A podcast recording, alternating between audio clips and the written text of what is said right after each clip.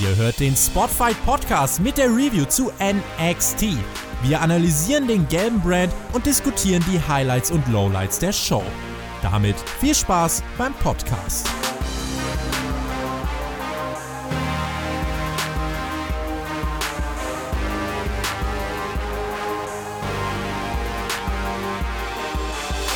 Bei Raw und SmackDown geht's auf die Road to WrestleMania. NXT baut weiter brav sein Großevent Takeover Portland auf. Am Sonntag, 16. Februar, da ist es soweit und mit dieser Ausgabe waren es dann jetzt noch drei Shows Zeit, um diesen Pay-Per-View aufzubauen und so viel kann ich, glaube ich, vorweggreifen. Das hat man ganz gut gemacht. Shaggy ist zeitlich verhindert. Wir standen also jetzt vor der Entscheidung, lassen wir NXT ausfallen oder schaut mal jemand von der A-Show vorbei. Und weil Shaggy und Max so sehr gebettelt haben nach Aufmerksamkeit, hier bin ich. Allein bin ich aber doch nicht. Das, äh, die Sendezeit hat mir Jonathan da nicht eingeräumt. Deswegen auch bei mir unser Urban German.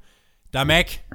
Ja, moinsen erstmal. Also du bist ja hier, um ein bisschen was zu lernen und das machen wir gerne für dich. Also, dass du dann auch dem TJ ein bisschen was beibringen kannst bei euren äh, Reviews in der Zukunft. Gehe ich mal ganz stark von aus nach unserer Stunde heute, wo wir schnacken werden. Also von dem her danke ich dir erstmal, dass du vorbeischaust. Ne? Das offen annimmst, ja. und erstmal moin an die Zuhörer. ja, und das ist ja genau die Sache, die Zuhörer kommen bei euch eben an letzter Stelle und das ist ja der große Unterschied. Ich habe in dieser Woche aber leider, ich kann den, den Battle gar nicht so massiv vorantreiben. Ich habe AEW einfach noch nicht gesehen. Also dieser, diese Review wird jetzt aufgenommen in einem relativ engen Zeitkorridor, aber wir wollten sie unbedingt für euch bringen. Die AEW Review wird dann morgen Vormittag erscheinen. Also für alle Patreons dann morgen früh und für alle anderen dann morgen Mittag, vielleicht Nachmittag, schauen wir mal auf jeden jeden Fall, wenn ihr es morgen direkt früh hören wollt, dann einmal auf Patreon vorbeischauen. Und dort gibt es 500, über 500 Audioshows. Also das nur mal als kleines Argument. Äh, ja, lohnt ihr, sich immer. Wenn ihr Bock habt, uns zu unterstützen, dann macht das Gern. Also, ansonsten, ich habe mit Alex ja klargestellt letzte Woche, wir sehen uns jetzt gar nicht genötigt, hier ein Battle irgendwie zu inszenieren. Wir brauchen diese Aufmerksamkeit nicht. So. Wir auch nicht, wir schon gar nicht. Ja? Wir sind ja der, sage ich mal, Marktführer und dementsprechend kann man sich da ja zurücklehnen. Damit Butter bei die Fische. AEW habe ich wie gesagt nicht gesehen. Ich hoffe, man enttäuscht mich nicht. Der Mittwoch bleibt aber, denke ich, weiter der Tag für die besten Wrestling-TV-Shows. Und NXT in dieser Woche war ja doch eine gute Bank zumindest dafür, was die Qualität angeht. Meistens. Wieso, weshalb, warum? Das klären wir jetzt. Erstes Match des Abends. Also wir haben natürlich vorher, äh, bevor es losging, äh, haben wir natürlich nochmal die Kommentatoren gesehen und es ging um Beth Phoenix und um Edge. Ähm, das ist jetzt gerade nicht unser Hauptfokus. Wir möchten reden über das erste Match des Abends und äh, das fand statt zwischen Finn Balor und Trent Seven. Es gab schon auf dem Parkplatz vorher eine Attacke und dann auch vor diesem Match eine Attacke. Und dann Trent Seven im Laufe dieser zehn Minuten, die das Ganze gedauert hat, hat sogar mal kurz am Sieg gerochen. War eine sehr intensive Paarung. Es gab den Nearfall nach der Seven Stars Lariat, aber Balor drehte den Spieß selbstverständlich um, hat sehr aggressiv geworkt und nach dem Coup de Gras und dem 1916 DDT brachte ihm das auch den Sieg ein, ein aggressiver Finn. Ja, definitiv. Und ähm, Trent Seven in der Rolle, die er am besten verkörpert. Er hat sich äh, zu Tode gesellt, ja. Also das war sehr, sehr stark von ihm äh, in der Rolle. Da zeigt er halt, äh, ja, das, was ihn eigentlich ausmacht für viele Kritiker, ähm, die man so im Netz auch über ihn hört. Und ähm, ja, ich finde, das ist ein super Worker, wenn es darum geht, andere over zu putten, weil der hat ein natürliches Charisma. Der ist irgendwie immer so mit ein bisschen mit so einem Augenzwinkern zu sehen, aber in der Rolle hat man richtig mit ihm mitgelitten.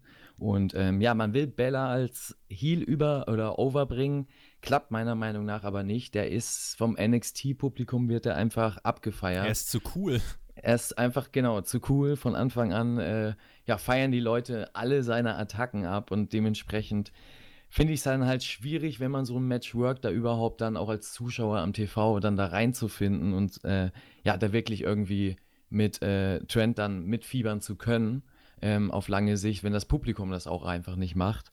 Und dementsprechend ist das ein bisschen schade, ne? Also ähm, da wäre wahrscheinlich Bella irgendwie ja doch cooler oder besser in der, in der edgigeren Face-Rolle im Endeffekt. Aber trotzdem, guter Opener äh, für NXT-Verhältnisse, super zum Reinkommen in die Show. Also hat mich im Großen und Ganzen abgeholt und ich hatte Bock auf die Show gerade diese aggressive Gangart von Ballard, die hat mir sehr gut gefallen. Ich freue mich jetzt dann aber auch sehr äh, auf ein hoffentlich baldiges äh, Aufeinandertreffen von Ballard und Tyler Bate. Also das hier als Opener war, war gut für die 10 Minuten. Ich glaube, Ballard gegen Bate, das würde auch nochmal potenziell richtig abreißen können, oder? Genau, das ist eine ganz andere Qualität dann von äh, In-Ring-Stil, sage ich jetzt mal. Die beiden können äh, da Technik zeigen, High-Flying zeigen, je nachdem. Und das wird eine ganz andere Art von Match werden. Also da bin ich auch gespannt drauf, was da kommt.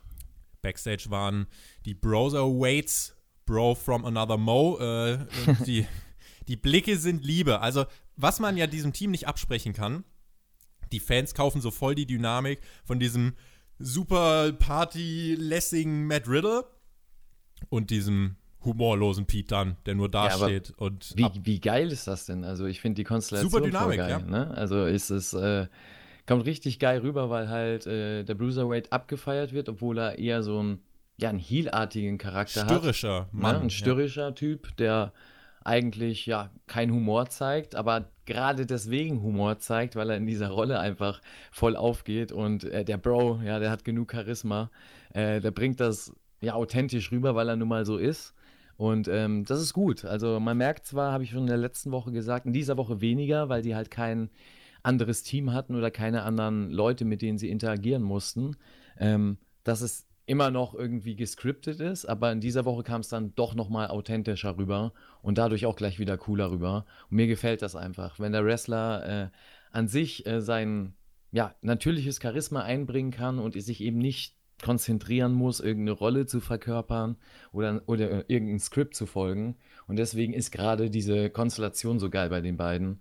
Und ja, das kann man nur abfeiern. Matt Riddle war gut drauf und das meine ich genauso, wie ich sage. Die standen dann nachher im Main Event gegen die Grizzled Young Veterans. Wir haben dann weitergemacht mit einem Women's Match. Shotzi Blackheart, die hat zur Attacke geblasen. Die wirkt irgendwie für mich so ein bisschen wie die verlorene Tochter der Viking Raiders. Die kam, hier, die kam hier auf eine, in einem Panzer rollte sie dann rein. Sie trat an gegen Diona äh, Peruso. Aber das, das, das wird der Shaggy nicht, äh, also den Spruch, das wird der Shaggy dir übel nehmen, ja. Warum? Also Shotzi Blackheart, das ist ja der, der heimliche Liebling, ja eigentlich nicht mehr, letzte Woche ja offiziell gemacht, von Shaggy, ja ist auch verständlich. Ich finde auch, dass die Frau und vor allem, ja, wie sie da reinkommt, auch mit dem Panzer da reingefahren, das ist unique.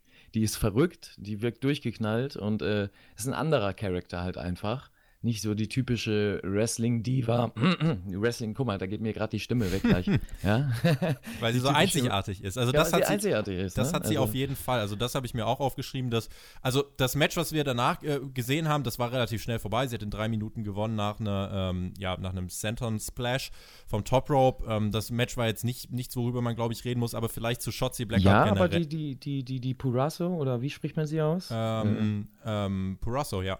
Ja, Purasso erinnert mich oder habe ich gleich so Brücken geschlagen zu AEW wieder, weil sie erinnert mich, ich frage frag ich dich mal, weil du ne, da auch voll drin bist, an eine Britt Baker. Ja. Ja, ja wenn ähm, man so sieht, sie ist ein bisschen, sie ist ein bisschen stämmiger als Britt Baker, aber äh, so ansonsten von, von der Art und Weise, wie sie sich gibt, jetzt müsste sie noch sagen, dass sie ein Zahnarzt ist. Genau, richtig, so, ne? Aber im positiven Sinn sage ich da, äh, weil sie ähm, ja, ich sag mal, die Rolle besser verkörpert. Ne? Also in dem Fall eben die Heal-Rolle besser verkörpert und ähm, wirkt für mich schon in vielen Situationen einfach sicherer und ähm, weiter in dem, was sie macht im Ring. Das heißt, dass sie viel ruhiger agiert und die Aktionen dadurch einfach äh, authentischer rüberkommen. Und da würde ich gerne Britt Baker eigentlich in der Rolle sehen, weil in der letzten Woche ne, bei äh, euch im Programm äh, ist sie ja gerade eben auch auf den Heelfahrt aufgesprungen. Freundlich, dass du unseren AW-Podcast so oft plugst, danke. Ja, man muss, man muss ja mal erwähnen, dass da was gibt, worüber wenigstens berichtet wird. Ne? AEW muss man ja berichten. Wenn's, wenn ich schon keine Zeit habe, ja, darüber zu berichten zu dürfen, ja. Ach, okay, also wir ja? können daraus jetzt auch so eine kleine Recruiting-Storyline machen. Da gibt es bei AEW noch gar keine von, wie wir dich bei AEW rekrutieren. Ja, das, da, da, da will ich erstmal mit Toni Kahn sprechen wegen dem, wegen dem Gehaltscheck. Also da will ich erstmal sehen, äh, was, da, was da für Nullen dran stehen. Daran, ja? daran soll es nicht scheitern. Was jetzt vielleicht zu dem Match hier noch, was wir da sagen können, also beide generell in, in Rollen, bei denen man sagen kann, beide Charaktere stechen heraus, also sowohl Shotzi als auch Deona. Bei Shotzi ist es so, sie hat auf jeden Fall das Potenzial, sie hat halt wirklich was Eigenes, sie hat Wiedererkennungswert, sie hat auch eine eigene Art und Weise, wie sie, wie sie sich bewegt, wie sie Moves genau. ausführt, das ist alles gut. Aber ich finde tatsächlich trotzdem noch, dass im Ring selbst, das passt so ein bisschen zu ihrer Haarfarbe, äh, liegt noch ein weiter Weg vor ihr. Sie ist noch etwas grün und muss da halt noch im Performance Center hat sie ja die perfekten Möglichkeiten. Muss sich eben noch, muss Aber noch weiterentwickeln. Ich sag ja. auch, auch da bei der Frauendivision, das muss man einfach sehen, das vergessen viele, äh, sehe ich das auch so. Du musst halt äh, so, sage ich mal, Underkader haben, Mitkader, Main Eventer, auch da. Und das sind so die klassischen Underkader, ne? Und äh, da finde ich völlig in Ordnung, äh, sie zu zeigen. Das war jetzt nichts, wo du denkst, oh mein Gott, ähm, grausames Match. Aber ne? Teil des Also, Prozesses. Ja. Ne? Basically, Also, ja. genau, richtig. Richtig. Und sie wird da sicherlich in der Zukunft äh, noch, wie du sagst, im Performance Center das ein oder andere lernen oder auch vor den Kameras das ein oder andere mitnehmen. Und ich glaube, ähm, ja, wenn sie da die richtigen Leute im Hintergrund haben, die auch was in ihr sehen, dann könnte das auch so eine zweite, ähm, ja, wie soll ich sagen, von der Art und Weise, wie sie raussticht, nicht von der In-Ring-Work, sondern wie sie, wie sie wirkt, wie so eine zweite Page werden.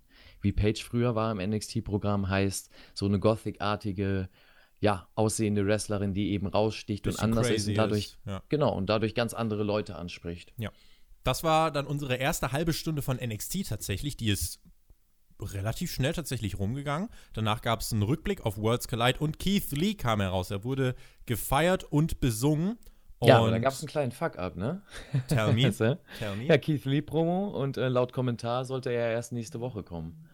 Ne? Also äh, es wurde eingespielt, dass Keith Lee, also ne, das Bild wurde gezeigt dann hieß es äh, nächste Woche und ich glaube, Wird er sich äußern und dann hat er diese Woche den Challenge. genau, äh, diese Ja. Woche kam er dann schon da raus und ich denke, ja gut, die Woche ist schnell vergangen. äh, das finde ich geil. Time Travel bei NXT. Ja? Keith Lee auch Teil des Royal Rumbles gewesen. Und dann muss ich sagen, das, was er dann in zwei Minuten gesagt hat, sorry, wenn mich jetzt ein, einige vielleicht nicht mögen, aber das war furchtbar schlechter WWE-Sprech, der danach kam. Von wegen Limitless Champion, I'm a Prophecy Ender. Ich war, also, ich glaube, Keith Lee, wenn er freie oder wenn er, wenn er eine längere Leine hätte, könnte uns äh, haltsamere Promos abliefern, als solche Corporate Lines abzulesen, tatsächlich. Also, das ist so, das war nicht Ja. schlecht und das wurde vom Publikum auch, auch angenommen und es passt ja ein Stück weit auch zu, zu seiner Rolle irgendwie, aber ich denke mir trotzdem, da ist doch noch so viel mehr drin, als eine in An- und Abführung äh, geskriptete WWE-Trademark-Promo. Ja, ich fand das gar nicht so schlimm von Keith Lee, wie du es jetzt empfunden hast. Also klar, es ist eine WWE-Promo und das muss ihm klar sein. Ne? Also NXT ist auch WWE und ich bin froh, dass es eben nicht so ist wie bei Raw und SmackDown, wo du es dann noch deutlicher merkst. Aber auch in dem Programm merkst du halt den WWE-Stempel und dafür ich habe halt auf sowas wie Limitless Champion oder Prophecy Ende als Spitznamen überhaupt keine Lust. Ja, das sind die, aber die Schlagwörter. Äh, oh, Wörter, Schlagwörter. hey, ja. du bist jetzt auch schon langsam äh, Ich bin in- jetzt im amerikanischen. drin in dem amerikanischen Produkt, ja. ähm, ja, aber das sind so die Schlagwörter, das ist Marketing einfach. Das ist WWE, das ist die Firma, die mm, vermarkten halt alles und auch da in diesen Promos. Also, das sind halt gescriptete Promos und da geht's. Also, mich wundert das, dass sie da nicht noch gleich irgendwelche Produkte drin vermarkten, teilweise. Ja? T-Shirt mit Prophecy Ende. Genau, ne? äh, Aber Man soll ich mich jetzt an der Stelle auch gar nicht falsch verstehen. Also ich finde es gut, dass es solche Trademark-Sprüche gibt, weil ansonsten kann man jetzt sagen, ja, Le Champion findest ja auch toll. Aber das ist halt aus einem, aus einem ganz anderen Affekt entstanden. Hier hast du wirklich so jemanden Großes im Hintergrund, der das genauso forciert. Und dieses Forcierte stört mich halt so ein bisschen. Das war ja, jetzt aber nicht schlecht bringt oder das so. gut rüber. Der hat so viel Charisma und das ist eben das, was ich gerade meine, so dass ich das noch so abnehmen kann. Ähm, Das stimmt. der, ja, der, der bringt das einfach cool rüber. Der nimmt sich die Zeit vor allem. Der ist nicht wie andere, die dann doch dann auch noch nervös davor wirken oder wo man einfach merkt, oh, der hat gerade Probleme, sich an das Skript zu erinnern, sondern der bringt das lässig rüber und dadurch wirkt das für WWE-Verhältnisse trotzdem authentisch. Und ähm, ich fand es erst nicht mehr so gut, die Promo, als dann Damian Priest rauskam, äh, weil der, also da, was du gerade gesagt hast, trifft voll und ganz auf ihn zu. Er meinte dann, äh, Damian Priest kam heraus und meinte, ich nehme gerne Dinge, die mir was bedeuten. Auch Frauen. Und ich bekomme immer, was ich will. Und ich will deinen Titel. Genau. Und das ist so, So redet halt kein Mensch. genau, und so wie du es auch gerade gesagt hast, ist es genau so, wie es wahrscheinlich auch auf dem Skript steht. Und das ist eben das Ding. Ich weiß nicht, inwiefern sie im Skript da folgen müssen im NXT-Programm, äh, ob sie da die Freiheit haben, auch frei zu sprechen, aber sich ans Skript halten können, wenn sie wollen, und manche Wrestler halt nicht so weit sind und sich dann eins zu eins an dem vorgefertigten Skript langhangeln. Ähm, keine Ahnung, aber da hat das eben genau so gewirkt. Und er ist halt ein Mann, das finde ich halt schade bei ihm, weil der hat beim Entrance eine Superstar-Aura, finde ich. Er kommt raus und er wirkt irgendwie. Der hat einen Ausstrahlung, Look. ja. So, und ähm, der nimmt das Mic in die Hand. Gut, das ist eine Eigenart. Also der wollte lässig wirken, hat seine eigene Art, das Mic in die Hand zu nehmen. Ist alles schön und gut. Der hat schon so eine coole, tiefe Stimme, wo du auch schon so denkst, wow, ist da so, ich sage immer so eine Riesenstimme, ja, wie so ein Mensch, der Gigantismus hat, so eine mm, Big Show-Stimme. Ähm, und du denkst so, ja, jetzt muss irgendwas, jetzt muss er geile Sprüche raushauen oder sonst was. Da, da bist du, ne, so ein Mann gewöhnt, der, der irgendwas, ja, Cooles einfach raushaut an Sprüchen. Und dann kommt da sowas wischiwaschi, gescriptetes, Gelabere raus, wo du merkst, er ist selber unsicher. Und so steht er auch da in seiner Körpersprache.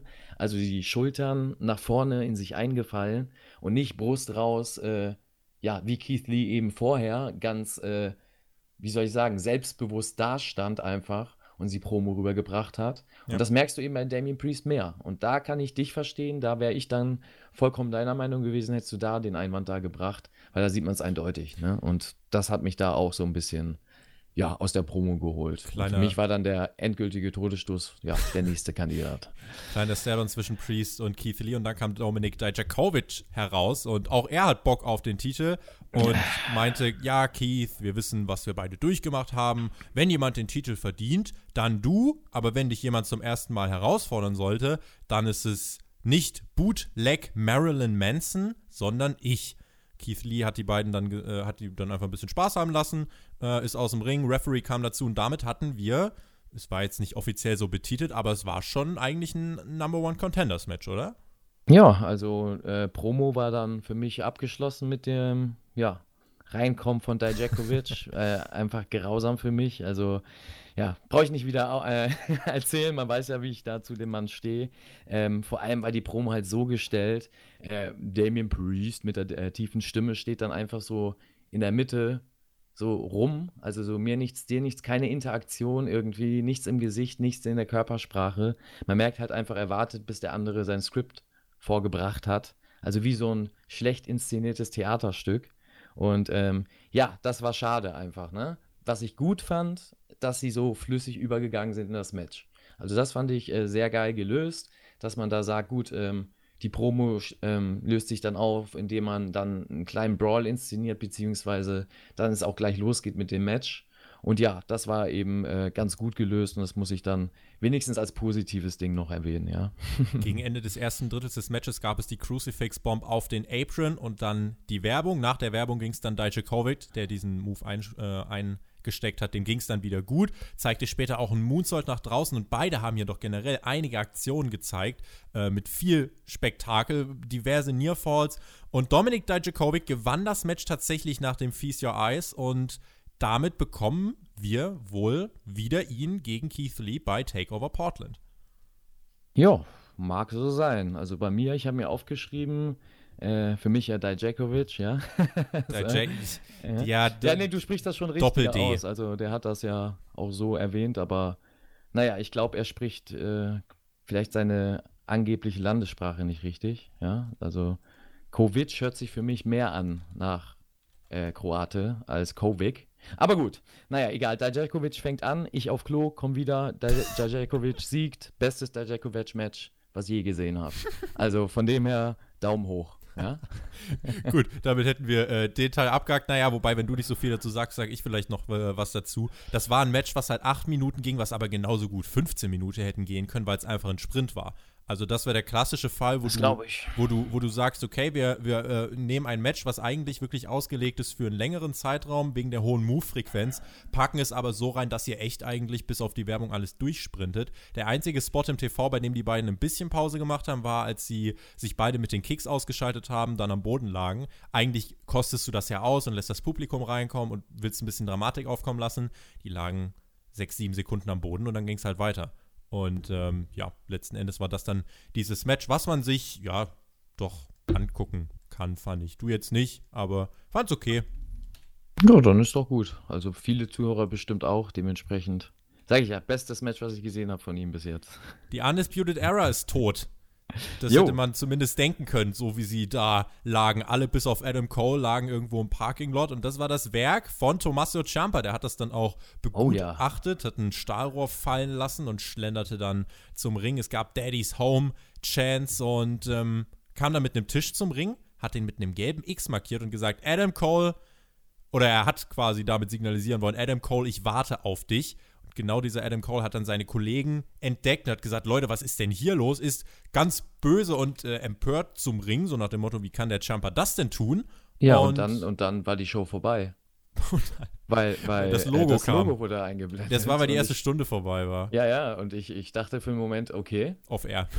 Äh, auf Air, was ist jetzt los? War das wirklich, war das wirklich jetzt äh, so die Zeit von NXT? Nee, kann nicht gewesen sein. Also, ja gut, aber dann ging es ja zum Glück weiter. Adam Cole meinte sich auf den Weg zum äh, Ring und hat, oder erstmal auf die Stage und hat gesagt, was glaubst du, wer du bist? Und Champa meinte, ja, ich bin der Typ, der diesen Titel da nie verloren hat. Ich werde dich gleich in diesem Ring verprügeln, durch den Tisch werfen, einen Vertrag unterschreiben und dann kommt Goldie nach Hause. William Regal kam da dazu, weil Adam Cole muss wohl vorher im Büro gewesen sein, hat einen Vertrag unterschrieben und meinte, es ist ihm völlig egal, gegen wen er antritt. Und deswegen ist die Unterschrift auf dem Vertrag, den Regal hier dabei hat, auch schon drauf. Und Adam Cole unterbrach Regal, machte sich dann auf den Weg zum Ring, attackierte Champa, hat ihm dabei, ich glaube, es ist bei diesem Mikrofonschlag passiert, eine genau. ziemlich eklige Platzwunde zugefügt, ne? Mhm. Und die, ja. ja. und die hat sich dann, äh, also das Blut hat sich ganz schön verteilt, also ist dann erst ein bisschen später bewusst geworden. Ähm, Champa hat dann natürlich das Blatt wenden können und es gab, wie angekündigt, die Powerbomb durch den Tisch. Champa unterschrieb den Vertrag und machte den Fiend-Move und hat mit seinem Blut nochmal unterschrieben. Blutspur auf dem Vertrag hinterlassen, Match damit offiziell. Ein ja, Segment, äh, um diesen Titelkampf aufzubauen. Es wurde vorher inszeniert als, ähm, also auch auf Social Media wurde es beworben, als der epische Adam Cole Gegner-Reveal für Portland. Tommaso Ciampa aber eigentlich die einzig logische Lösung, oder? Ja, definitiv. Also war aber auch eine gute WWE-Promo, muss ich dazu sagen. Und ähm, ja, hat mich äh, tatsächlich abgeholt, weil das eben auch passiert ist mit diesem ja, mit diesem Schlagabtausch, mit diesem Mikrofonschlag, dass da diese Platzwunde äh, entstanden ist, weil das ein schönes Detail für mich war, äh, zu sehen, wie dann auch Champa das nutzt. Ne? Also er hat den Titel dann auch einmal in der Hand gehabt, hat sich extra rübergebeugt und hat sein Blut darauf tropfen lassen, also richtig, ähm, ja, so symbolisch von wegen, äh, das ist mein Titel, mein Blut. Und an sich äh, muss man das zwar mal hinterfragen, warum der so ja, warum er seinen Fetisch so ausleben will, den Titel so zu leben, ja, er als Daddy des Titels oder wie auch immer. ich weiß nicht, was da so hintersteckt, wie weit wir da noch in der Storyline kommen. Nun. Aber es war eine sehr geile äh, äh Promo und ähm, ja, WWE-Stil dafür richtig gut und äh, hat mich abgeholt und ich habe tatsächlich Bock äh, auf die Auseinandersetzung zwischen den beiden, weil ich nicht sicher bin, wer da als Champion rausgeht. Also Adam Cole wurde sehr, sehr stark dargestellt die letzte Zeit. Oder überhaupt. Ähm, könnte an der Zeit sein. Ja, glaube ich, könnte, also wahrscheinlich ja.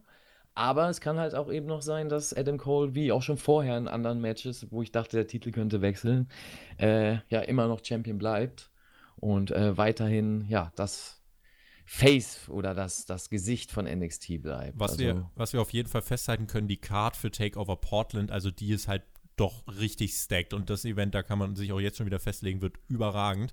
Ähm, auch Dijakovic und Keith Lee, also die, dieses PWG-Match, was ja immer zitiert wird, ist ja so die ganz hohe Messlatte letzten Endes. Ähm, aber vielleicht lässt man den jetzt wirklich beim Pay-Per-View einfach mal 15 bis 20 Minuten wirklich Freilauf und das kann dann halt wirklich krass werden. Du hast dann Adam Cole gegen ähm, Tommaso Ciampa, dann haben wir nachher mit dem Gewinner der äh, den Gewinnern des Dusty Cups auch nochmal äh, ja, die Gegner von Undisputed Era für ein Pay-Per-View rausgefunden. Also viele, viele, viele gute Matches. Baylor gegen Gargano ebenfalls festgemacht und Rhea Ripley gegen Bianca Belair. Apropos. Das, da bin ich tatsächlich sehr gespannt. Also, ähm, die Ladies Action an sich bei NXT äh, ist sehr, sehr stark und sehr interessant auch, weil, wie, wie vorhin schon gesagt, du hast da äh, verschiedene Ebenen äh, von Wrestlerinnen. Also heißt, äh, Main-Eventerin, äh, Mitkaderin und alle stellen auf ihre Art und Weise immer gute bis solide, äh, solide bis gute Matches auf die Beine. Und äh, bei dem Match ist halt ein Hochkaräter und da bin ich gespannt, wie sie mit Bianca Belair da umgehen in der Zukunft. Und ähm, ja, wie sie sie auch darstellen. Ich glaube nicht an Titelwechsel, aber wer weiß, was passiert. Bianca Belair ja auch im Royal Rumble eigentlich als einziger NXT-Star richtig gefeatured. 33 Minuten blieb sie im Match, damit eigentlich das größte Spotlight bekommen. Sie stellte den Women's Elimination Record auf. Generell äh, vielleicht aber im Vergleich aber zu. Hast du das gesehen? Also ich, den, den ja, Frauen Rumble? Ja, klar. Ja, ich bin froh, dass ich den nicht gesehen habe im Nachhinein dass ich nur den Männer Rumble gesehen habe, weil, wie du sagst, sie hat so auch so einen Rekord aufgestellt. War das ähnlich wie bei Lesnar? Äh, nein. so, okay. komplett anders. Nein, sie hat okay, sich durchgekämpft und wirklich durch smarte Eliminierung äh, sich im Match gehalten. Alles klar. Das war, okay. das war eine ganz andere Sache tatsächlich. Aber sie halt der einzige NXT-Star, der so wirklich gefeatured war. Und damit will ich nur den kleinen Vergleich ziehen zur Survivor Series. Da war NXT ja ein richtig krasser, äh, richtig krasser Showcase und ähm, wurden deutlich übers Main-Roster oder über den Main-Roster positioniert. Das wurde ja jetzt heruntergefahren. Also im NXT oder im, im, im NXT Rumble wollte ich schon sagen. Im Rumble-Match der Frauen gab es viele NXTler, aber bei den Männern, ich glaube, Keith Lee, der stach so ein bisschen heraus, wurde dann aber von Lesnar eliminiert und Matt Riddle, mhm. der wurde auch nach 30 Sekunden von Baron Corbin eliminiert. Aber nochmal. Ja, der war auch nicht so over. Nee, der aber. Riddle, ja, Riddle hat wohl mit massivem Backstage-Heat gerade zu kämpfen. Also es gab wohl äh, im Laufe des Wochenendes gab es die Ansage an alle NXTler, bitte shootet nicht gegen Main-Roster-Stars, es sei denn, ihr habt die ausführliche Zustimmung von denen. Kurz darauf hat Matt Riddle sich mit Brock Lesnar angelegt. Äh, insofern, der Junge macht da eigentlich das, worauf er Bock hat. Aber nochmal zu BR. Sie ist ja eigentlich dieser größte NXT-Star Rumble-Abend gewesen und ich habe es dann in der Rumble-Review schon gesagt, ich finde es schade, weil eigentlich hat sie gerade das Momentum und es ist unfassbar, aber ich würde fast sagen, sie hat fast mehr Momentum als Rhea Ripley gerade. Einfach weil sie in diesem Rumble so eine große Rolle gespielt hat. Und äh, es ist dann schade, dass sie jetzt zwei Wochen später bei Takeover Portland, wie ich glaube, ziemlich sicher verlieren wird. Ähm, weil das Momentum, was sie sich oder was sich dann bei ihr angesammelt hat, damit nimmt man ihr so ein bisschen den Wind aus den Segeln. Und der Grund, warum ich glaube, dass sie nicht gewinnen wird, ist ganz einfach, dass die Planung im Moment ganz fest für WrestleMania vorsehen sollen, dass Charlotte auf Rhea Ripley treffen wird. Und ah, okay. wenn, wenn das halt, also Charlotte gegen Bianca Belair würde aber auch im Sinne des Rumbles Sinn ergeben, weil die sich da auch gegenüberstanden. Und insofern, und vor allem Charlotte hat ja auch Bianca Belair eliminiert. Das wäre ja, vielleicht fast. will man sich ja die, da die Option einfach offen lassen im Hintergrund. Wär, das wäre fast gerade die bessere Paarung für mich. Charlotte gegen Bianca Belair. Das würde aber heißen, dass Rhea Ripley bei ihrer zweiten Titelverteidigung den Titel verlieren muss. Und dafür war die ganze Story im Voraus mit Shayna Baszler äh, eigentlich nicht gedacht, glaube ich. Nee, das nicht, aber du verlierst ja nichts dadurch. Also selbst wenn Belair oder wovon wir ja ausgehen, dann nicht den Titel holt, äh, sie kann ja eigentlich nur dadurch gewinnen. Die hatte jetzt ein gutes Spotlight, sie hat mehr Attention Sie kann jetzt natürlich, wenn sie ein schlechtes Match zeigt, alles wieder verlieren, aber es wird sie nicht. Äh, die wird eine gute Leistung zeigen und das wird sicherlich ein Match auf Augenhöhe sein. Und danach geht sie weiterhin, wenn man sie danach noch weiter stark buckt, und das ist eben das Thema, dass danach noch was mit ihr passiert. Ne? Ähm, geht sie gestärkt da raus und dann muss sie weiter eine gute Story bekommen oder stark dargestellt werden, äh, um nicht unbedingt äh, keine Ahnung, äh, in die Midcard wieder zu versinken, sondern nach wie vor irgendwie im Titelpicture zu sein, ohne, um, ohne tatsächlich wieder um den Titel antreten zu müssen. Und das ist doch was Gutes dann eigentlich für sie. Man braucht ja mehrere Main-Eventer und ich glaube, man baut da einfach äh, ja, den künftigen, vielleicht eine künftige Championess auf, aber ja, jetzt eben noch nicht, sondern erstmal äh, Spotlight geben und dann gucken, was daraus entsteht. Für die NXT Women's Division dann auf jeden Fall ein Segen und ein neuer großer Star, der da im Kommen ist. Also auf jeden Fall dafür, das ist eine positive Sache. Nur es ist so, ich habe ich hab, hab mir so überlegt, okay, warum, keine Ahnung, stellt man da nicht vielleicht Rhea Ripley in diesen Rumble? Hätte man ja vielleicht genauso machen können, aber. Ja, aber das wäre doch wieder typisch WWE gewesen, oder nicht? Also war es nicht gerade deswegen, ich habe den Frauen-Rumble, wie gesagt, nicht gesehen, nur den Männer-Rumble. Und da war ich eben total positiv überrascht weil da ganz viele nicht typische WWE-Sachen passiert sind und man tatsächlich eben Sachen aus der Vergangenheit aufgegriffen hat, Storylines, die sieben, acht, neun, zehn Jahre alt sind, teilweise Sachen, die aus in anderen Promotions passiert sind. Und das ist halt was, was WWE eigentlich nicht zeigt, vor allem nicht in den Main-Shows. Und auch das, dass sie da eben nicht die Rhea Ripley, die eh im Spotlight steht, die die ganze Zeit gefeiert wird, äh, jetzt auch im Rumble wieder so den Roman Reigns oder das Roman Reigns Booking bekommt, heißt, aha, die wird irgendwo gefeiert und äh, wir sehen auch was in ihr, also müssen wir sie gleich zum Himmel pushen. Nee, sie ist im Spotlight nach wie vor, aber hat halt nicht das absolute Licht, was dann wieder Heat erzeugen könnte. Also von dem her ist doch eigentlich doch besser so, oder? Wir werden mal schauen, in welche Richtung sich entwickelt. Ich, final kann man es beurteilen nach dem Match bei Takeover Portland. Das stimmt. Also wenn stimmt. es gibt ja immer die Möglichkeit in einem Match letzten Endes Ripley gewinnen zu lassen, aber beide gehen als Sieger heraus, weil Io, äh, bei Io Shirai sage ich schon. Oh aber, ja, weil das, Bianca, das wäre ein Champion, ja, das wäre für mich das Ultimative, ja. Weil, weil, Richtig. Bi weil Bianca Belair so eine Standout-Performance zeigt, äh, da kann man immer noch beide overbringen. Also final kann man es noch nicht beurteilen. Vielleicht gibt es einen neuen Champion, vielleicht nicht. Neuer Champion, John Devlin, der ist neuer Cruiserweight Champion, der wird kommende Woche bei NXT sein. Und dann kam Tegan Knox heraus zu wenig Reaktion.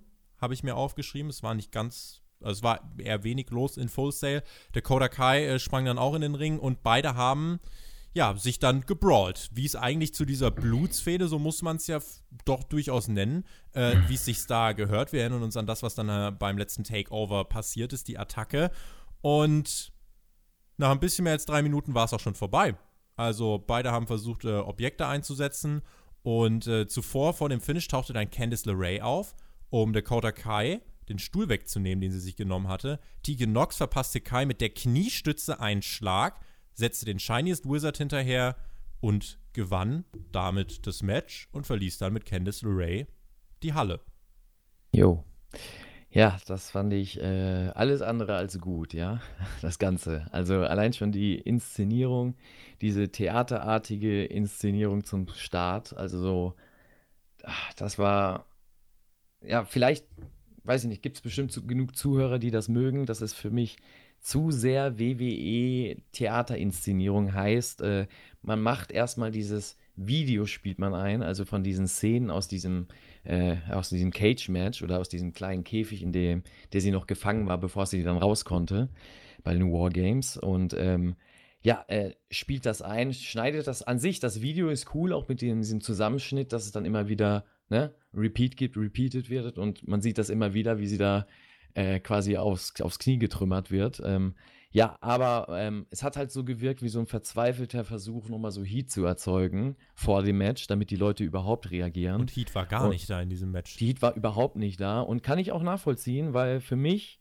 und das war auch in dem Match so, als sagst du, es war kurz und gerade als ich so gedacht habe, ich habe so über die Charaktere nachgedacht und dachte so, ja, man will ja allen eine Chance geben, auch bei Tegan Knox äh, weiß man ja, bin ich kein Fan von, wie sie dargestellt wird. Und ich dachte gerade mir da gerade so, weiß ich nicht, Tegan Knox würde besser als Heel funktionieren und Dakota Kai wie vorher halt einfach als Face, äh, weil Tegan Knox ist für mich total unsympathisch im Ring, auch äh, wie sie dort ähm, ja ausgesehen hat in dem Match, also auch von der Schminke und sonst wie, das hat eher gewirkt wie so ein wie so ein Heel. Sie hat ja böse gearbeitet, heißt so ein bisschen äh, ernster gearbeitet, auch von ihrer, von ihrer Mimik.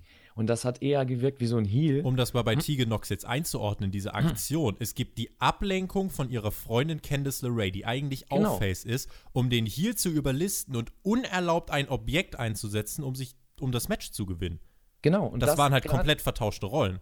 Total. Und da habe ich nämlich gerade darüber nachgedacht, wäre es nicht schlauer, dass sie ein Heal ist? Und dann passiert genau das, was du sagst. Sie setzt dann diese Knieschiene ein, die vorher auch schon, und das nervt mich so, so, oh, so künstlich in Szene gesetzt wird. Bei Jumper war es gut, aber hier ist es halt so forciert. Ja, aber es ist too much die ganze Zeit. Das ist, ja. das ist wie deine Freundin hier bei AEW, äh, wie heißt sie? Unsere äh, Sakamura? Nee, wie heißt sie? Sakura? Nee, wie was, heißt sie? Was, was? Sakura? Nee, wie heißt sie? Nicht, nicht Sakura, sondern, äh, wie heißt sie hier? Die. Statlander, Hikaru Shida, wen meinst du? Nein, äh, unsere, unsere, ähm, mit Ach, Amy Sakura, uh, don't Sakura. get me started, ja. Alter. Ja. don't even get me started on that. Ja, aber so wirkt das so künstlich inszeniert, genauso wie sie da künstlich äh, irgendwie probiert, ihre Idole nachzumachen, was eben nicht wirkt und was voll oh, aufgesetzt wirkt. Äh, ist das hier genauso, ne? Also du hast da einfach diese Knieschiene, es wird, sie hat selber eine Knieschiene und du denkst die ganze Zeit, was wollen die mit dieser Knieschiene? Jeder hat eine Knieschiene und äh, keine Ahnung, dann wird das halt eingesetzt von ihr, wie du sagst, als Heal. Äh, ihre Freundin greift ein, sie setzt das ein und gewinnt das Match. Ja, Ablenkung und, und Objekteinsatz. Eigentlich genau. klassische Heal-Tools, die halt genau. hier für ein Face benutzt werden. Und ich fand in diesem Match auch dieses, dieses äh, Feeling von dieser Fehde, das war ja eigentlich ein krasses Angle, womit man das gestartet hat mit diesem Turn. Das war komplett weg. Das, aber das war sich, von Anfang an verloren. Das hat sich Augen. in den letzten Wochen halt schon äh, angedeutet. Aber dann ist jetzt hier dieses große Match endlich da es geht ein bisschen mehr als drei Minuten. Die Crowd ist tot. Das Finish ist schlecht gebuckt. Und jo. insofern. Pff, also ich hat, kann verstehen, hat, was, man, was man wollte, oder ich denke es. Ich denke, man will Tegan Knox halt als edgigeren Face darstellen. Heißt, ein Face mit Ecken und Kanten, die, der halt nicht so klischeehaft immer nur brav ist und sich verprügeln lässt und halt auch mal ne, selber Gas gibt. Aber das klappt halt nicht, meiner Meinung nach, mit einem Charakter, so wie Tegan Knox, die einfach ja, von, von sich aus nicht so sympathisch wirkt, sondern eher eine Heal-Rolle besser verkörpern könnte. Und vor allem, wenn der Gegenpart dann ja das Umgekehrt ist, Umgekehrte ist. Also Dakota Kai ist ein äh, süßes Mädel, was die Face-Rolle super rübergebracht hat. Und jetzt habe ich mir das ein paar Wochen angeguckt bei ihr als Heel, wollte das wirken lassen. Und es wirkt halt einfach nicht. Es wirkt halt einfach wie ein eigentlich liebes Mädchen, das böse sein mag. Ja, und auf dich losgeht, wie die kleine Schwester, die auf dich losgeht und du kannst es nicht ernst nehmen. Ja, weil es nicht wehtut, ja. müsste, so. müsste man denn diese Fehde jetzt irgendwie weiterführen mit einem No-DQ-Match oder Street Fight oder war das jetzt schon das Ende? Es wäre besser, wenn das das Ende wäre und man einfach äh, was anderes machen würde mit den beiden. Die ist ja, ich komplett, nicht davon die ist aus, ja wirklich komplett von der Klippe gestürzt, diese Fehde. Leider ja, aber mal gucken. Äh, die haben ja gute Booker im Hintergrund, was sie daraus machen. Und vielleicht gibt es dann die Reunion und beide sind Heels und treten dann gegen keine Ahnung wen an. Ja, ja gegen das Nightmare Collective.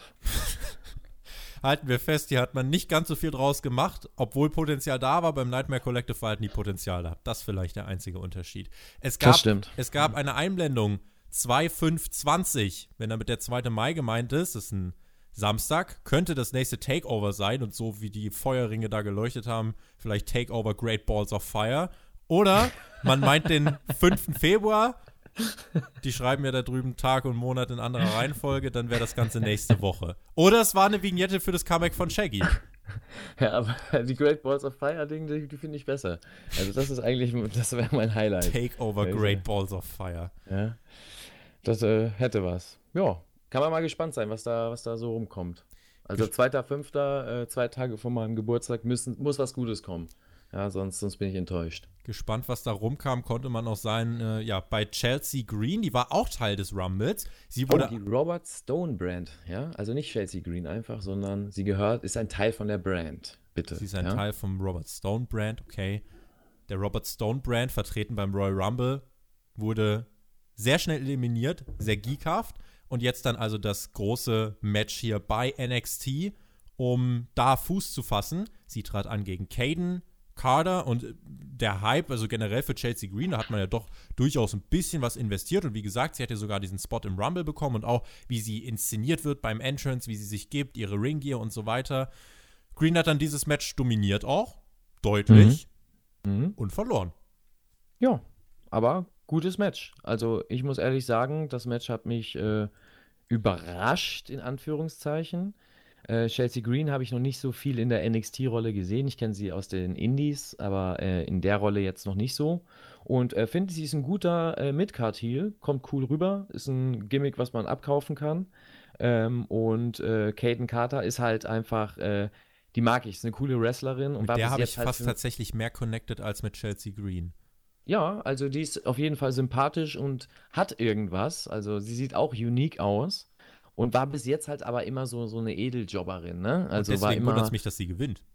Und das fand ich eben gerade gut bei dem Booking. Das meine ich halt wieder, das ist nicht so WWE-typisch. In den letzten Wochen ist mir das häufiger aufgefallen, dass WWE sich da vielleicht ein wenig inspirieren lässt, ja, und mit manchen Gewohnheiten bricht. Und in dem Fall war es da auch wieder so, dass äh, ja eben die, der totale Underdog, man als Fan und als vor allem da auch in der Full Say, die Fans, die wissen ja, gut, sie kommt raus, eine gute Wrestlerin, wir mögen die, sympathisch, aber am Ende des Tages verliert sie und wir buhen dann den bösen Heel aus.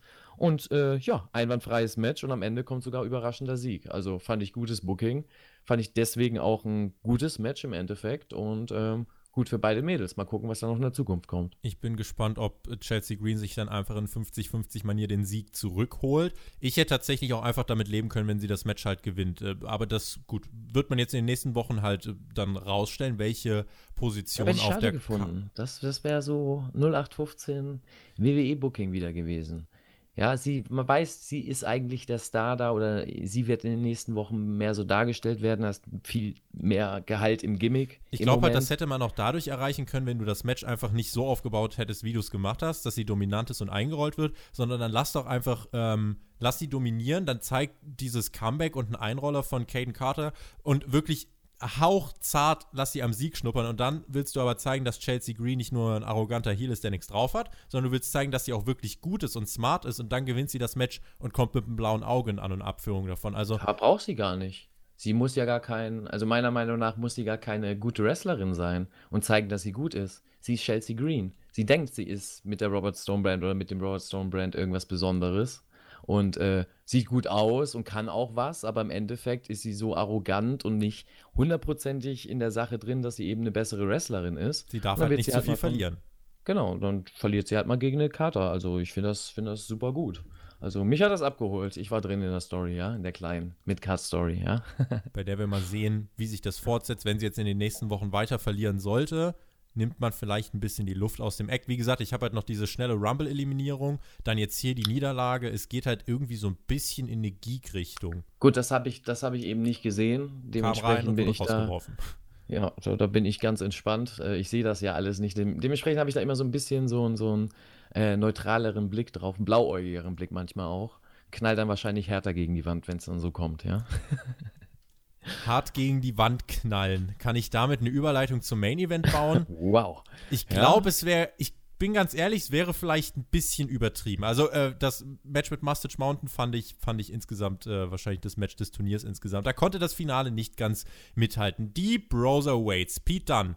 Oh, das überrascht mich. Das überrascht mich, aber kommen wir gleich zu. Ja. Pete Dunn und der Mann, der momentan eben ja ordentlich Backstage Heat auf sich zieht und zur Strafe im Rumble nach 30 Sekunden von Baron Corbin eliminiert wurde. Matt Riddle aber er hat Spaß dabei. Die trafen im Finale auf ein Team, was dort wohl nicht ganz so viele gesehen haben, die Grizzled Young Veterans, Jake Drake und Zach Gibson. Es gab ja am Wochenende bei Worlds Collide ein kleines Segment mit beiden Teams. Zach Gibson hat dort herrlich gezeigt, was für ein toller Redner er ist. Am Ende des Segments stand dann jedenfalls fest, dass der Sieger des Matches nicht nur den Dusty Cup gewinnt, sondern auch bei NXT Takeover Portland ein Tag Team Titelmatch bekommt und zwar gegen die Undisputed Era der erste Nearfall des Matches, äh, den gab es, nachdem Pete Dunne mit einem Tombstone außerhalb des Rings geplättet wurde. Ich dachte mir, weil da waren erst irgendwie sieben, acht Minuten rum und ich dachte mir, okay, krass. Dann hat man den Hottag zu Matt Riddle aufgebaut und der kam dann auch. Riddle hat aufgeräumt, die Grizzled Young Veterans kämpfen sich Stück für Stück zurück ins Match und dann hatten wir wirklich kompetitives Tag-Team-Wrestling und ähm, ja, es entwickelte sich halt tatsächlich von einem das ist halt so die, die äh, Sache, die wir ja eh immer diskutieren. Es entwickelte sich ja am Anfang von diesem klassischen Tag-Team-Match mit Ringen in Hälften teilen und Tags aufbauen, wie ich fand, in der zweiten Hälfte hin zum klassischen Young Bucks Spot-Style-Match. Ja und nein. Also, äh, also ich finde es auch, äh, bei dem Match war es ein guter, sinniger Start. Also mit vielen Aktionen, aber kein Highspot-Festival. Und da mache ich das jetzt mal so, wie es NXT macht und äh, lass mich vom anderen Produkt inspirieren und bring jetzt mal die Grundsatzdiskussion der Woche. Ja, also Grundsatzdiskussion der Woche. Charlotte ja? auch, ja. Grundsatzdiskussion der Woche, die äh, bei dir dann wahrscheinlich oder die bei uns ja eigentlich immer heißt. Ähm, Klassisches Wrestling gegen Young Bucks-Stil oder ich sag mal Indie-Wrestling der modernen.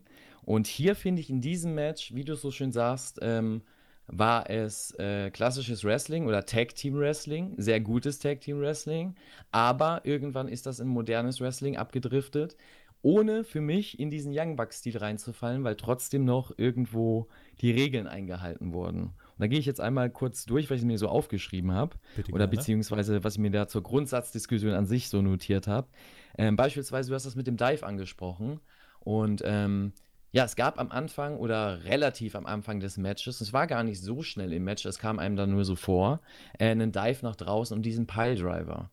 Und äh, diese Aktion ist passiert mit Sinn, weil dadurch der Cut-Off, der erste Cut-Off inszeniert wurde. Heißt, die erste Situation, wo das Heal-Team in diesem Fall es schafft, einen vom Face-Team ja, so auszunocken, dass man den weiter bearbeiten kann und dass der so ein bisschen das Mitleid vom Publikum für die Zukunft bekommt.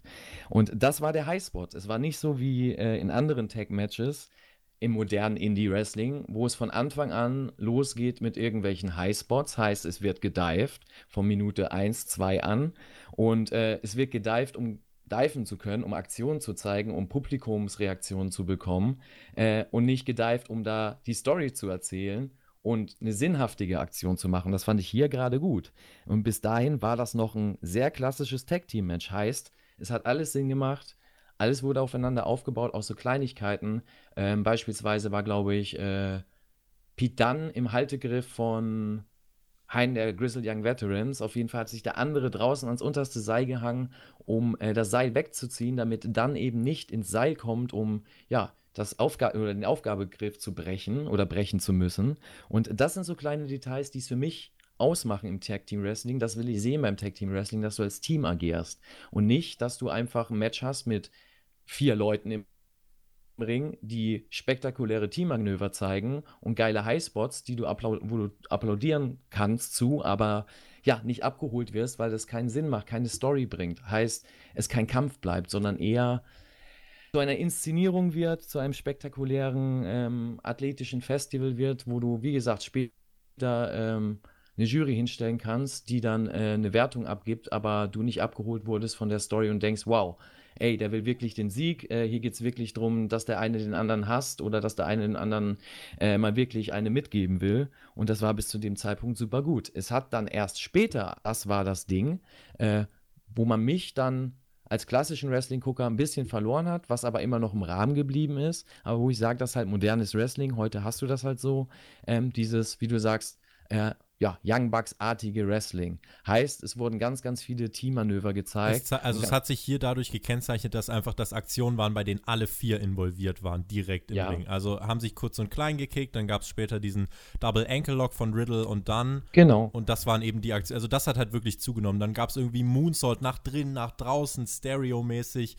Ähm, Richtig, das, das war alles, alles auf einmal richtig viel und ein Bang, aber, deswegen sage ich, es ist im Rahmen geblieben, man hat es in der klassischen Struktur gelassen. Das heißt, wie man es auch als Wrestler lernt, wie man ein Wrestling-Match aufbaut, was so die klassische Struktur ist, die Basics, ähm, das hat man eingehalten. Und eben das, was man jetzt gesehen hat, auch die Dives, wurden applaudiert. Das heißt, ähm, diese ähm, Dive-Aktion, wie du sagst, dass das alle auf einmal Gas gegeben haben und dieser Doomsday Device, das ist ja da im Kopf geblieben. Also ähm, einer der Grizzled Young Veterans war draußen, ich glaube Zach Gibson hatte Pete Dunn auf den Schultern und der andere ist dann mit einem Tope rausgesprungen und hat dann eben eine Lariat verpasst, sodass äh, Dunn von den Schultern nach unten geknallt ist auf den Ringboden, äh, nicht auf den Ringboden, sondern auf den Hallenboden. Ja. Und das hat einen riesen Impact gegeben bei den Leuten äh, im Publikum. Und da, da, wurde zum ersten Mal tatsächlich Holy Shit und sonst was ge gechantet. Und nicht, weil man es chanten will, sondern weil sie wirklich davon abgeholt wurden. Und nur aus dem Grund, weil man der klassischen Struktur treu geblieben ist. Heißt, am Anfang des Matches gab es sowas nicht. Da war das Highlight, dass da eine rausgedeift ist ohne wirklich eine spektakuläre Aktion zu machen. Dann gab es den Piledriver, dann war Ende im Gelände, dann gab es eine Heat im Ring und dann gab es erst später wieder in diesem quasi zur Einleitung der Highspot-Frequenzen gab es dann diesen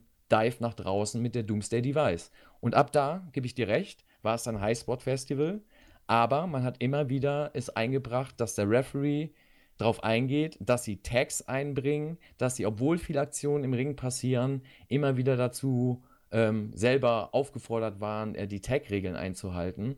Und das macht es für mich dann aus, zu sagen, das war ein gutes, modernes Wrestling-Match, Tag-Team-Match.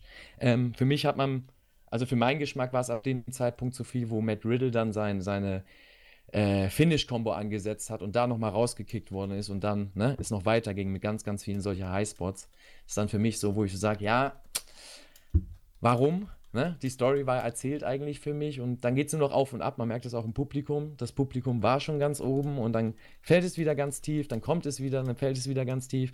Warum gehst du nicht mit dem Publikum ganz oben quasi ja, nach Hause und beendest das Match? Aber ich kann es verstehen, es ist halt das Finale der Dusty, Fin äh, der Dusty Tag Team, äh, wie sagt man, Tournaments. Und äh, ich denke auch, man wollte da auch aufzeigen und da gebe ich dir halt recht, dass man diesen Young Bucks-Stil auch gehen kann, den man in anderen Promotions einfach sieht. Ne? Und ähm, ja, das hat man schon in anderen Matches gemerkt vorher, hat auch TJ gut angesprochen bei euch, äh, dass die Brotherweights da eben diese Rolle derzeit verkörpern im Tag Team Wrestling. Und mal gucken, ob man die in der Zukunft noch so sieht oder ob das jetzt ein einmaliges Ding war für das Turnier. Nach etwas mehr als 18,5 Minuten gab es dann die Pop-Up-Kick-Kombination und damit holten sich Matt Riddle und Pete Dunne den Sieg. Sie gewinnen den Dusty Cup und treffen bei Takeover Portland auf die Undisputed Era. Sie reihen sich ein in die bisherige Siegerliste. Finn Balor und Samoa Joe, die Authors of Pain, Undisputed Era und letztes Jahr waren es Alistair Black und Ricochet. Dieses Jahr Matt Riddle und Pete Dunne. Bis auf die Authors of Pain und Undisputed Era tatsächlich nur Teams bestehend aus Singles-Wrestlern und das ist äh, somit eine der häufigsten Kritiken, die ich gelesen habe, dass äh, man doch diesen Dusty Cup ruhig auch wirklich mal jetzt wieder an ein Tag-Team geben kann. Die Grizzled ja. Young Veterans hätten dann das Titelmatch gegen die Undisputed Era bestreiten können, hätten es knapp verlieren können und äh, wären dann als großer Act zurück ins UK gegangen. Ich war mit dem Ausgang hier zufrieden und habe den auch genauso abgesehen und kommen sehen. Vielleicht kam bei mir deswegen nicht die ganz große Spannung auf. Und Imperium hätte das Ding machen sollen. Verdammte Scheiße, ja. Das, das wäre natürlich das Best-Case-Szenario gewesen. Nichtsdestotrotz, das war wirklich ein richtig, richtig starkes Match. Es hat auch sehr viel Spaß gemacht, aber es war eben jetzt nicht so, dass man richtig krass ausgemarkt ist und äh, jetzt darüber nachdenkt, ob es ein Match of the Year-Kandidat ist Ah, ich glaube, ich glaube, es liegt aber auch an der Crowd, ne? Also an, nicht an der Crowd, sondern an der Umgebung, also wie du es als TV-Zuschauer wahrnimmst, die Full Sail, ne? Also wie das da so aufgebaut ist. Ich glaube, das Match tatsächlich vor beispielsweise, weil wir es ja vorhin schon genannt haben, vor einer AEW-Crowd, würde auch auf dich ganz anders wirken. Ich glaube, das würdest du dann auch äh, mehr abfeiern, als du es jetzt tust im NXT-Programm. Weil ich glaube, dass das äh, weil du magst ja das Moderne, glaube ich zumindest, ja, so wie ich dich kenne, ja, das Moderne so wie Wrestling. Du, das, das wirkte ja? gerade so ein bisschen, als würdest du mir auf die Schulter klopfen und sagen, ja, ich ja, kenne dich doch. Nein, ich kenne dich doch, ja, ich weiß doch, was du brauchst. nein, aber äh, so, ich, ich kann es ja auch verstehen, ne, es ist spektakulär, ähm, ich hat mal, eine Legende im Wrestling hat mal gesagt, wenn man äh, aus den alten Wrestling-Tagen kommt und das traditionellere Wrestling kennt, oder je nachdem, du hast das 80er-Wrestling, 90er-Wrestling oder 2000er-Wrestling kennengelernt und guckst heute das Wrestling 2020, äh, kannst du dich eher auf Sachen einlassen und äh, äh, weniger auf Sachen einlassen und verstehen, was heute passiert, als einer, der eben vor zwei, drei Jahren oder vor zehn Jahren Wrestling angefangen hat zu gucken und äh, jetzt in alte Archive reinguckt und dann die Matches sieht von damals, Hogan, The Rock, was weiß ich was. Äh, die sind eher dazu bereit, das alte Wrestling doch abzufeiern und cool zu finden. Und das hat einen Grund, weil da halt eine ganz andere Philosophie hintersteckt, die heute so über die Jahre meiner Meinung nach sehr, sehr viel verloren gegangen ist. Heißt, dass es eben äh, ja, ein Kampf ist oder dass ein Kampf inszeniert wird oder eine sportlichere Veranstaltung. Und äh, das ist ja das, was ich bei AEW gehofft habe, dann zu sehen und auch teilweise sehe, dass man da mehr den Sport darstellt oder probiert darzustellen. Und deswegen finde ich auch bei dem Wrestling-Match, jetzt auch im Finale, das wichtig, dass halt Regeln eingehalten werden, auch wenn modernes Wrestling gezeigt wird und man nicht nur des Spots willen durch Tische springt selber oder irgendwelche Spots frisst und später dann äh, nicht mehr im Match darauf eingeht. Ne? Da und ich glaube, das siehst du ähnlich, wenn du das genau. auch von einer anderen Crowd siehst. Genau, da bin ich absolut mhm. bei dir. Also vielleicht hat die Crowd ja mit reingespielt, durchaus möglich. Ähm, aber letzten Endes, wir brauchen nicht drüber reden, das war wirklich ein richtig gutes Match. Für mich das beste Match in dieser Show. Tommaso Ciampa, Adam Cole war das beste Segment in dieser Show. Aber weil ja immer alle so geil tatsächlich auf Sternebewertungen sind, sowas würde halt von mir im Leben nie mehr als vier Sterne bekommen, weil irgendwie da hat so dieses, diese emotionale. Ja, vier Sterne ist doch gut. Vier von fünf, fünf Sternen? Ist gut, klar. Ja, ist gut. Ist aber, gut. aber es ist also. jetzt nicht so, also tatsächlich sowas wie ähm, das Match mit Mustache Mountain oder so fand ich noch krasser. Aber da war ja, ich. Aber Mustache Mountain ist auch ein anderes Kaliber. Wie du Richtig. sagst, das sind äh, die Browserweights, das sind zwei Singles-Wrestler. Punkt. Das ist einfach so. Ja. Und ich bin da vollkommen der Kritik, also ich muss der, der Kritik da recht geben, äh, sehe ich auch so an sich für das Produkt, aber dann kann man vieles hinterfragen. Also da fange ich gar nicht erst zu tief an. aber äh, ich finde es auch, man sollte Teams besser darstellen. Deswegen sage ich nicht nur aus persönlicher Sicht, also ganz subjektiv wegen Imperium, aber auch rein objektiv betrachtet, hätte ich es cooler gefunden, wenn nicht Imperium das Ding macht, dass jetzt eben die Grizzled Young Veterans das Ding machen. Also ein richtiges Tag-Team, äh, was auch innerhalb des WWE-Universums, zwar nur bei NXT UK, aber trotzdem innerhalb dieses WWE-Universums eine Story hat und tatsächlich ein Tag-Team ist, jetzt schon seit langer Zeit, und man einfach Tag-Team-Wrestling dadurch stärkt. Aber das will man halt nicht, weil Tag-Team-Wrestling einfach im WWE-Philosophie noch eine Randattraktion ist, die schön ist, die cool ist, die man mal bringen kann, aber die laut Sicht der Verantwortlichen nicht das Geld einbringt. Und das Geld einbringen tun andere Matches, Singles im Singles-Bereich oder Multiman-Matches und eben nicht die Tag-Team-Division oder da die Matches und die, ähm, keine Ahnung, Erzählungen. Und das ist halt schade. Also da gebe ich der Kritik vollkommen recht. Würde ich auch mehr sehen wollen. Matt Wichtige Teams. Und Pete Dunne treffen bei Takeover Portland auf die Undisputed Era. Wenn man das jetzt irgendwie langfristig zurechtspinnen wollen würde, könnten sie überraschend die Titel gewinnen, könnten einen äh, Titelrun haben bis zum nächsten Takeover. Dann könnte der Split kommen, weil Pete Dunne turnt und dann könnte man eine Feder aufbauen und zum nächsten Takeover das Singles-Match bringen. Äh, da kann man jetzt. Das wäre geil. Da kann das wäre dann schon wieder gut. Da, also dann hätte man ja ein Team aufgebaut und dann kann genau. man tatsächlich sagen, gut, ne? Es waren zwei Singles-Wrestler, aber sie haben sich gefunden und dadurch dann sogar einen Titelrun gehabt und gezeigt, dass sie wirklich ein Team sein können, das ungleiche Team. Das wäre wieder geil, aber ich weiß nicht, ob das passiert. Matt Riddle wäre da für mich halt ein bisschen fehl am Platz, weil der Typ ist halt immer noch, ich bleib dabei, der ist für viel Größeres bestimmt. Der Typ muss ein Topstar sein. Auch bei NXT muss er ein Topstar sein. Und ähm, er ist auch gar nicht mehr der Jüngste. Ich glaube, in seinen Mit-30ern ist er mittlerweile. Äh, insofern. Ja, ja, Batista hat mit 30 angefangen. ja, Batista ist ja aber auch einer von diesen Jungs, die Vince ganz doll mag. Und äh, da ist das noch was anderes. Bei Matt Riddle ist so. Ja, eigentlich finde ich, sollte man jede Gelegenheit nutzen, um ihn da irgendwie äh, zu pushen, zu pushen, zu pushen, weil diese Connection, was, die, was, er mit, was er mit der Crowd hat, was ihn verbindet, dieses Charisma, das ist unfassbar. Und mhm. das es eben nicht so oft. Und damit, das sollte man besser ausschöpfen. Und da hätte man dem Pete dann halt hier auch theoretisch jemand anders an die Seite stellen können, das halt. Ja, besser als wenn man Riddle halt gar nicht sieht. Ne? Absolut. Ne? Das ist, so sehe ich das halt. Ne? Also, das ist, äh, sage ich lieber, dann verwurst ihn irgendwie in einer anderen äh, Konstellation, in dem Fall in dem Tag-Team. Man sieht ihn wenigstens, er kann weiter äh, seine Brand, ja, die Bro-Brand zeigen und äh, da eben weiter aufmerksam auf sich machen und noch mehr Fans generieren. Das ist gut für ihn, auch gut fürs Produkt. Und ich weiß nicht, wie es bei ihm im Hintergrund aussieht, ob er da äh, den einen oder anderen Fürsprecher weniger hat oder mehr hat. Ähm, aber solange er gesehen wird im TV, ist alles gut, sage ich immer. Und ähm, ja, mal gucken, was da in der Zukunft kommt. Du sagtest ja schon, dass er da ein bisschen Heat hat. Bisschen ähm, viel, tatsächlich. Ja, ich weiß ich eben auch nicht, wie, wie weit da oder wie weit die Stories da gehen ähm, was da tatsächlich passiert ist und wie viel dann hochgepauscht wird. Ne? Ich sage ja immer, so eine Klar. Schlagzeile kommt immer, oh, keine Ahnung, äh, Nuclear Heat irgendwie, ja, also keine Ahnung, oder dass da äh, irgendein Shoot war und keine Ahnung, im Endeffekt war es nur, dass der eine gesagt hat, du bist blöd und das hat irgendeiner aufgegriffen dort und da da keiner blöd sagen darf, wird das gleich hochgepauscht. Also Ne, ich glaube nicht, dass sie sich da zerfleischt haben im Hintergrund und ich glaube nicht, dass es da irgendwie zum Handgemenge kam, dass Riddle sich da, da was versauen konnte. Ich denke einfach, dass äh, er an der falschen Person eben angeeckt ist.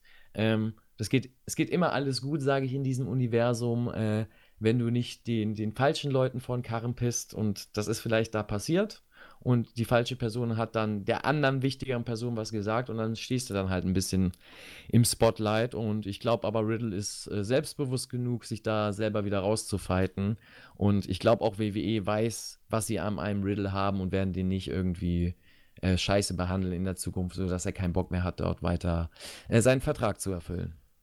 Overall war das eine gute NXT-Show über weite Strecken kurzweilig mit dem Main Event ein sehr gutes Wrestling-Match, mit Champa und Call ein sehr gutes Segment. Das sind die beiden Highlights der Show für mich. Takeover Portland wurde mit dieser Show weiter gut aufgebaut. Das habe ich in der Introduction schon ähm, erwähnt und die Klammer würde ich dann hier ganz gerne jetzt wieder so zumachen und unterstreichen.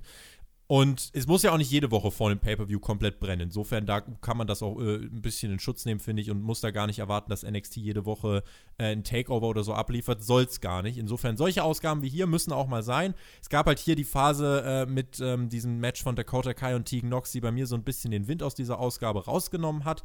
Aber ansonsten war hier viel, was man für Takeover Portland gut auf den Weg gebracht hat. Die beiden von mir angesprochenen Highlights und deswegen für mich eine gute Ausgabe. Ja, definitiv. Also für mich auch eine gute Ausgabe. Äh, Lowlight hast du ja auch schon erwähnt. Gab es nur eins und das war eben das Tegan Nox Match, beziehungsweise das ganze Segment äh, darum. Und ja, an sich äh, starke Matches. Äh, ich fand auch den Main Event stark für modernes Wrestling. Also wenn man modernes Wrestling zeigen mag, ähm, sage ich, sollte so modernes Wrestling aussehen, wenn man auf diese Highspots steht und auch viel steht davon. Ähm, und äh, dann muss man sich das Match auch mal angucken, um zu verstehen, was man da meint. Äh, Im Endeffekt äh, bin ich großer Freund davon, äh, wie die Erzählungen weitergebracht werden innerhalb des Produkts. Heißt, es wird nicht nur äh, Spotlight auf die Main Event Stories gelegt, sondern auch auf die Undercard und Midcard Stories, was mir immer wichtig ist, dass jeder, so wie in den alten Zeiten des Wrestlings, sage ich immer für mich, also Ende der 90er äh, oder Mitte, Ende der 90er, dass jeder Charakter irgendwo eine kleine Story hat und so durch äh, oder dadurch interessant bleibt. Und das macht man hier. Man hat bei den Frauen viele Stories, man hat bei den Männern viele Stories und wie du sagst, guter Aufbau für die Zukunft, für Portland und äh, war eine gute Ausgabe. Damit von mir der Punkt hinter dieser Ausgabe. Am Freitagmorgen, beziehungsweise im Laufe des Freitags, gibt es für euch dann den Podcast zur A-Show, nämlich AEW. Und äh, mit der A-Star-Besetzung selbstverständlich. Aber weil ich ja höflich bin, werde ich selbstverständlich die letzten Worte an den Maxter weitergeben, der euch jetzt dann aus diesem Podcast entlassen wird. Vielen lieben Dank fürs Zuhören. Und ähm, ein liebes Augenzwinkern in die Runde. Shaggy ist nächste Woche wieder da, keine Sorge. Und äh, in diesem Sinne, wen es betrifft, bis zur AW-Review. Ansonsten bis zum nächsten Mal. Macht's gut, auf Wiedersehen. Genießt Wrestling. Tschüss. Ah, puh, endlich, ja. Also, ja, nächste Woche ist zum Glück Shaggy wieder mit dabei. Nein, es hat mir sehr, sehr viel Spaß gemacht mit dir heute ein bisschen zu schnacken. Ich hoffe, euch hat es auch Spaß gemacht, uns zuzuhören. Haut gerne mal wieder ein paar Kommentare unten rein äh, zu unseren ja, offenen Fragen, die wir gerne immer stellen in Reviews, also zu unseren Meinungen zum modernen Wrestling, zum Oldschool Wrestling. Was gefällt euch da besser? Ich sag mal immer dieser Young Bucks-Style in Anführungszeichen, also viel Aktion, viel Akrobatik und wenig Story oder seid ihr doch ein Freund von Story im Tag Team Wrestling vor allem? Und ja, ähm, lasst gerne einen Kommentar da, auch bei uns auf den Social Media Kanälen. Ich bin raus für heute, Tobi auch. Dementsprechend schönen Start euch in den Tag, in den Abend oder in die Nacht. Bis nächste Woche. Toodaloo!